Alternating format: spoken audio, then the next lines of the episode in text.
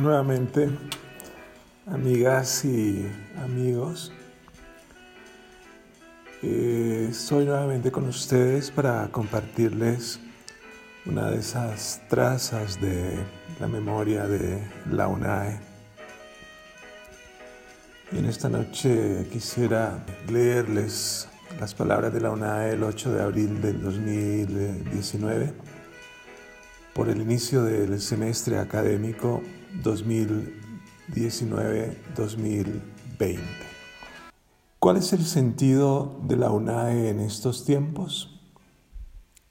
Primero, cuatro jinetes cabalgan sobre nuestros cuerpos. Cuatro jinetes apocalípticos cabalgan en la depresión mundial del capitalismo, dice el filósofo y psicoanalista Sisep o Zizek cargando el discurso de la democracia y los derechos como su único equipaje.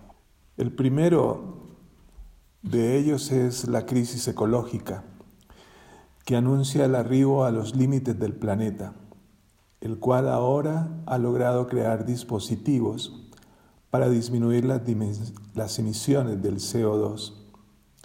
Está construyendo conjuntos residenciales basados en energías renovables quiere detener el uso del plástico y otras medidas.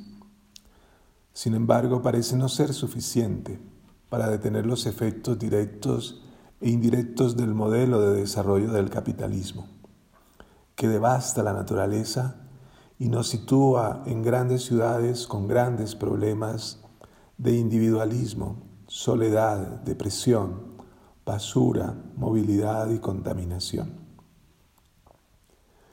El cambio climático es el anuncio del final del planeta. Por lo tanto, no existe ningún futuro. Todos estamos condenados a muerte desde ahora. Las generaciones futuras no tienen el derecho de nacer. No esperamos más sino el final de todos los finales. Podemos hacer como si no lo conociéramos, pero no podemos evitar que suceda lo inevitable, el final. El segundo jinete apocalíptico es la revolución de lo poshumano.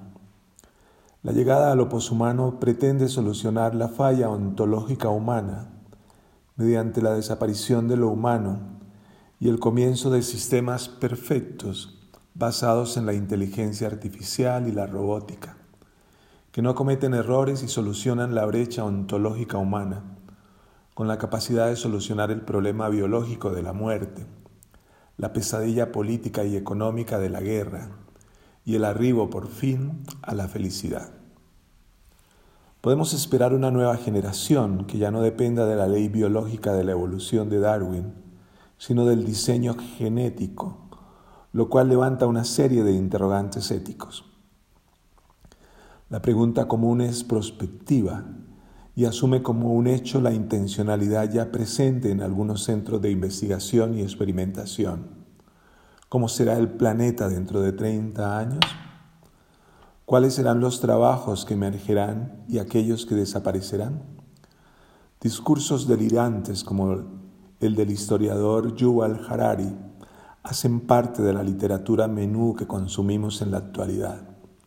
La biogenética, la ingeniería genética, el Internet de todas las cosas, los Big Data, la robótica, son algunas ciencias y disciplinas que se postulan como claves para superar y corregir definitivamente aquello que hemos llamado humanidad durante la modernidad. El tercer jinete apocalíptico es la aceleración desenfrenada del capitalismo y sus constantes desequilibrios al interior del sistema. El control del sistema está por encima de las políticas, las regulaciones y las intenciones de los estados-nación. Las grandes corporaciones gobiernan el mundo. La pregunta fundamental es hoy por la propiedad intelectual, la cual ningún Estado la puede responder. Por ejemplo, ¿quién es dueño del agua, de las materias primas? ¿A quién le pertenece la vida? ¿Quién se está adueñando del futuro? ¿Puede lo público sostenerse ante la avalancha neoliberal? Al respecto nos cuestionamos. El sistema capitalista puede ser comprendido o se trata de una maquinaria sobre la cual ya no se tiene ningún control? ¿Cómo alimentar a los más de 7.500 millones de personas que habitamos en este planeta? ¿Tenemos los recursos para una vida digna o solo le pertenecen a algunos grupos sociales? ¿Cuánto más viviremos en un mundo que dilapida y genera basura por millones de toneladas diariamente? ¿Quién pagará los efectos del cambio climático? En fin, todas estas preguntas hacen parte de la paradoja que surge al pensar prioritariamente el fin del mundo y no el fin del capitalismo. Afirmación de Frederick Jason. Las contradicciones son demasiadas y no tenemos respuestas sostenibles. Además, el capitalismo se fortalece en sus propias contradicciones. El último jinete es el crecimiento explosivo de las migraciones por las guerras, las desigualdades y las exclusiones sociales en las que los gobiernos de países ricos han tenido una gran responsabilidad. El futuro está siendo negado principalmente a todos los jóvenes del mundo. Miles de grupos se desplazan en el planeta buscando las garantías para un futuro, mientras se levantan muros materiales e inmateriales en todas las sociedades, pues junto a las políticas antimigrantes crece la xenofobia y el racismo. El otro tenemos necesidad de ponerlo a distancia, porque nos incomoda incluso en el multiculturalismo y sus políticas de la tolerancia. Tragedias de hambre como la de Yemen provocada por Arabia Saudita. Nuevas formas de apartheid palpables en países opulentos como Kuwait, Dubái, Arabia Saudita, prolongados colonialismos de Francia en África, guerras como las de Siria, Libia, Irak, Afganistán, provocadas por Norteamérica y Europa, profundas desigualdades en los países desarrollados demuestran la vacuidad de los discursos de la democracia y de los derechos humanos y su responsabilidad directa o indirecta en el fortalecimiento del terrorismo. En nuestro continente la tragedia venezolana, la regular migración cubana, centroamericana, sudamericana, hace que cada vez se extienda más un fenómeno llamado la exclusión inclusiva, porque aunque se les reciba, no se les acoge, no encuentran un trabajo estable, están sometidos a las nuevas formas de esclavitud y de discriminación por su nacionalidad. Y lo que es peor, se convierten en chivo expiatorio, pues se piensa que ellos son los responsables de la crisis, la inseguridad y la falta de empleo. Estos cuatro jinetes apocalípticos cabalgan en un mundo que experimenta un malestar profundo, como lo llamó Freud un, Benhagen in der Kultur, que se extiende como un mar de decepción, la decepción del capitalismo liberal, después de haber celebrado a finales del siglo pasado la caída del muro de Berlín y el comienzo de un mundo unipolar, sin oposición, sin otros mundos, sin alternativas, y que en América Latina y el Caribe se extiende con la fuerte arremetida del neoliberalismo bajo el signo de lo inevitable e inargumentable. Esta decepción del mundo neoliberal se justifica irónicamente porque se le acusa a los gobiernos anteriores de haber tenido un modelo económico no sostenible y limitado en sus libertades.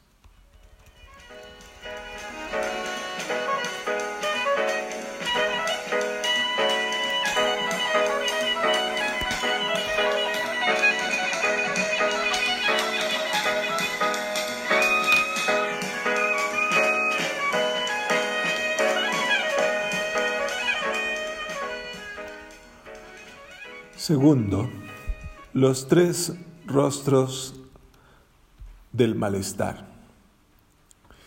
Este malestar o un behaven tiene tres rostros. El primer rostro corresponde a un populismo nacionalista de derecha, cuya fuente no es la de un Estado-nación decimonónico, sino de sociedades que experimentan las turbulencias de la globalización y los desequilibrios del capitalismo, las cuales impactan principalmente en la clase media. Este nuevo populismo nacionalista saca las viejas banderas de la división y el esencialismo y es tejido con significados de miedo. Votamos por miedo, vivimos en miedo, nos alimentamos del miedo y nos encerramos en nosotros mismos por el miedo. La manipulación política se encarga de mantener encendida la llama del miedo. La ultraderecha fascista despierta y se coloca la armadura del miedo, pasando por alto que el terror es ella misma. Así, el otro es confinado, estigmatizado y condenado desde antes de llegar.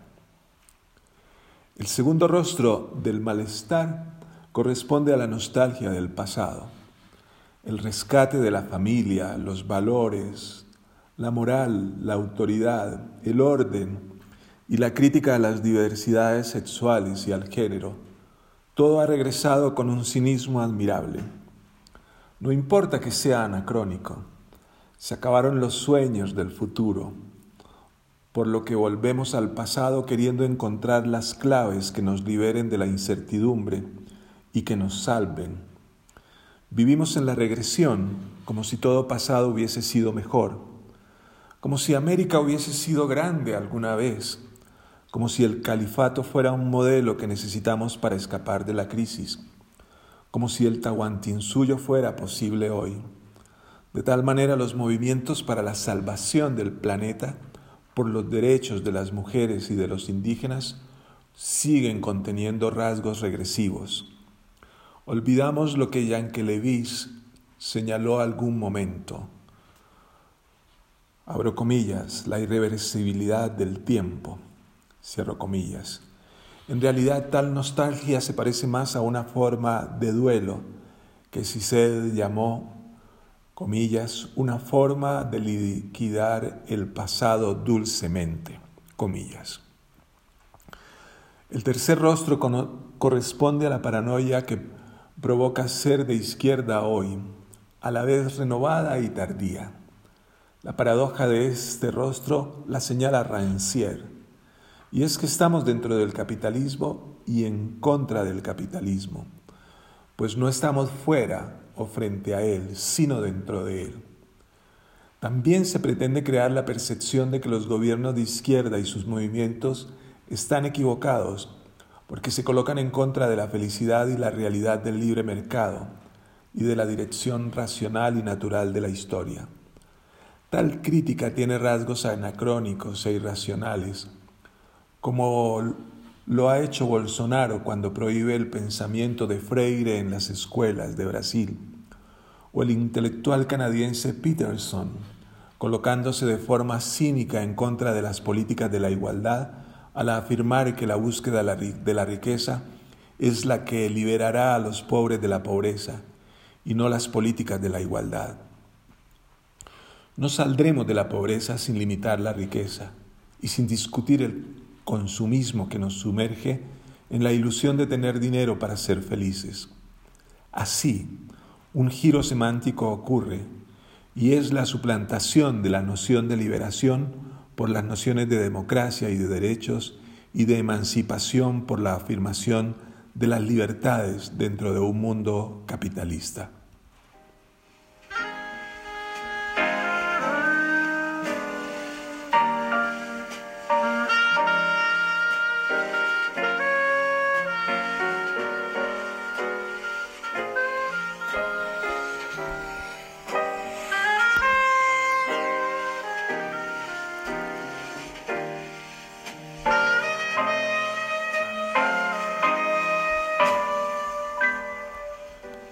Tercero, la necesidad de las preguntas. Los tres rostros del malestar nos acercan a la pregunta sobre qué está pasando hoy. Las contradicciones están a la mano.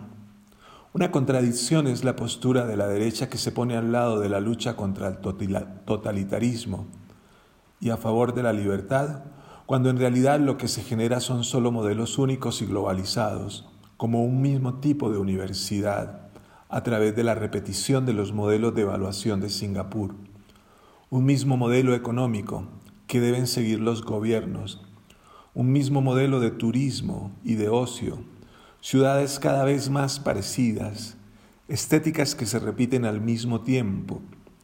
Así, proyectos como la UNAE hacen parte del país del nunca jamás de Peter Pan, en medio de un mundo en el que pareciera que hoy habláramos lo mismo, nos preocupara lo mismo, quisiéramos hacer lo mismo y nos deprimiéramos por lo mismo.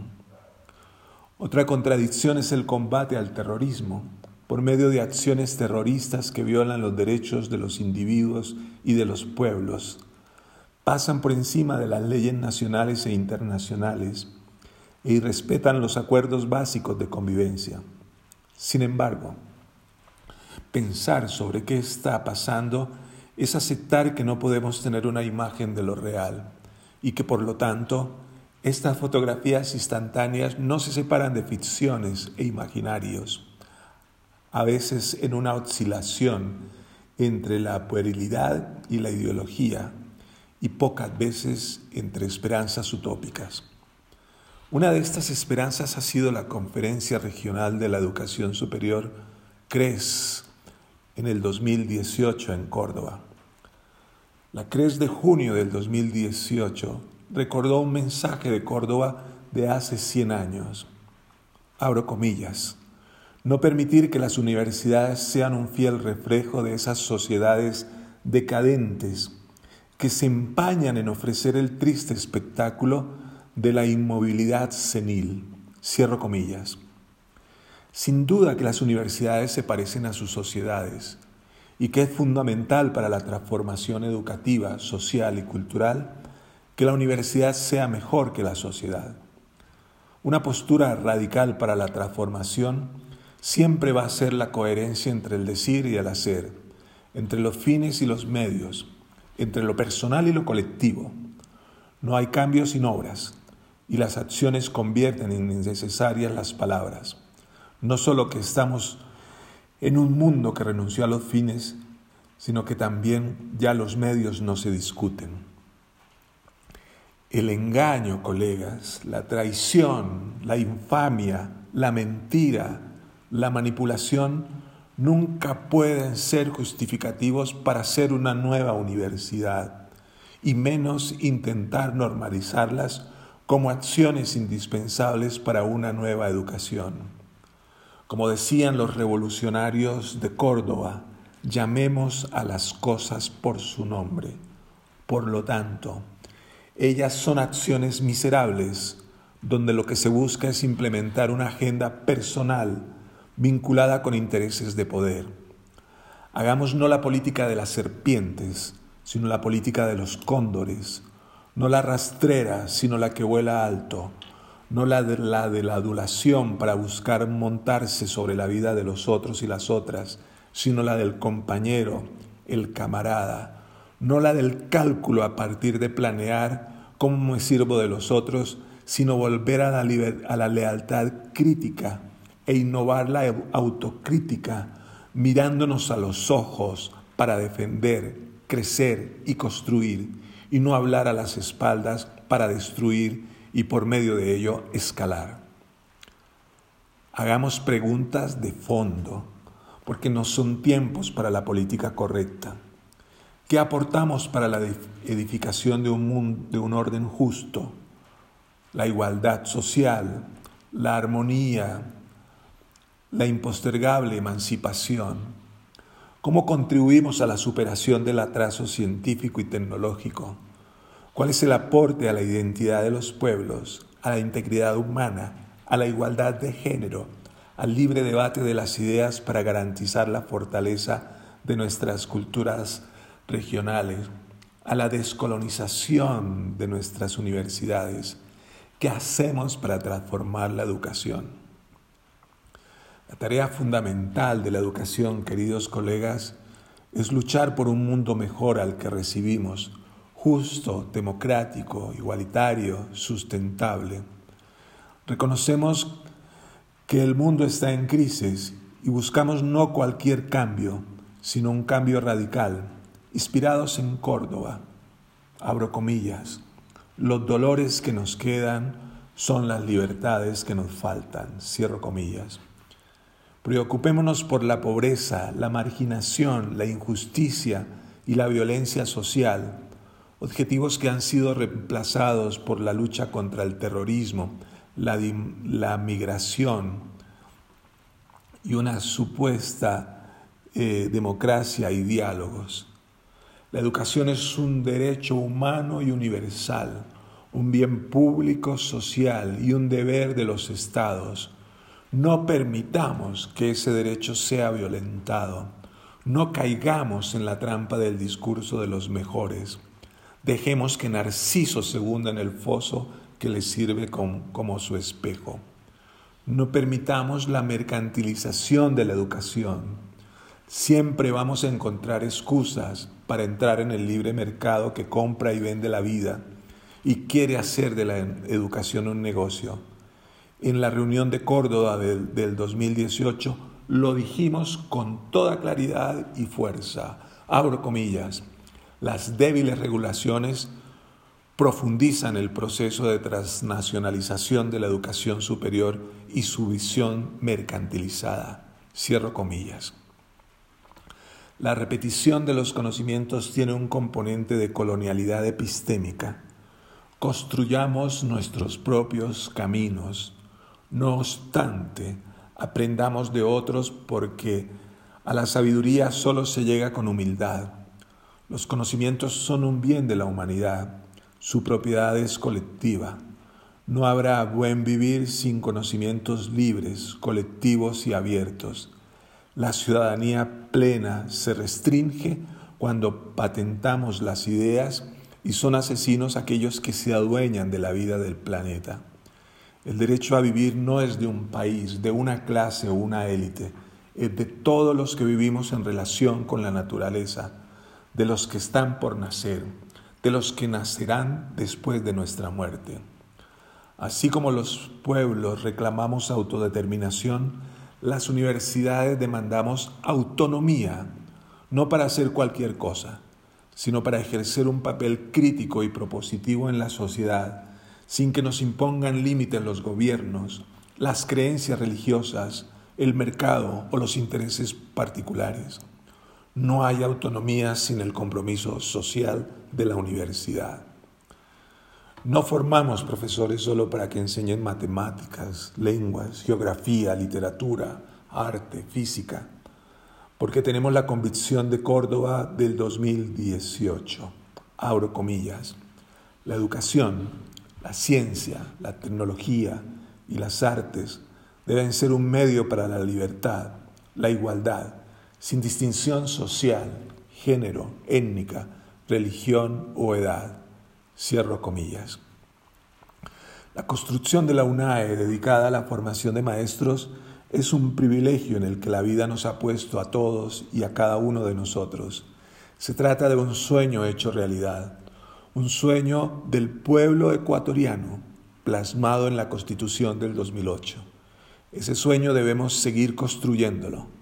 Las condiciones materiales son únicas en el mundo y quizás unos pocos, y una vez en la vida tenemos este privilegio.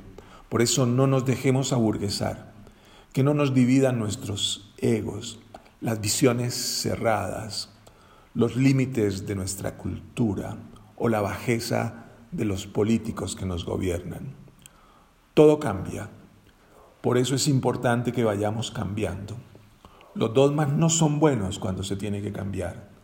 Dejémonos interrogar por lo que pasa y sobre todo por los excluidos y los olvidados de la historia. No nos fiemos ni de nosotros mismos, pero sobre todo profundicemos lo que nos une y lo que nos une es la transformación de la educación pues ella es, el ella es un lugar privilegiado donde se puede sostener y refrescar la esperanza. La educación, y la educación será entonces la casa en donde transformemos lo existente. Muchas gracias por su escucha.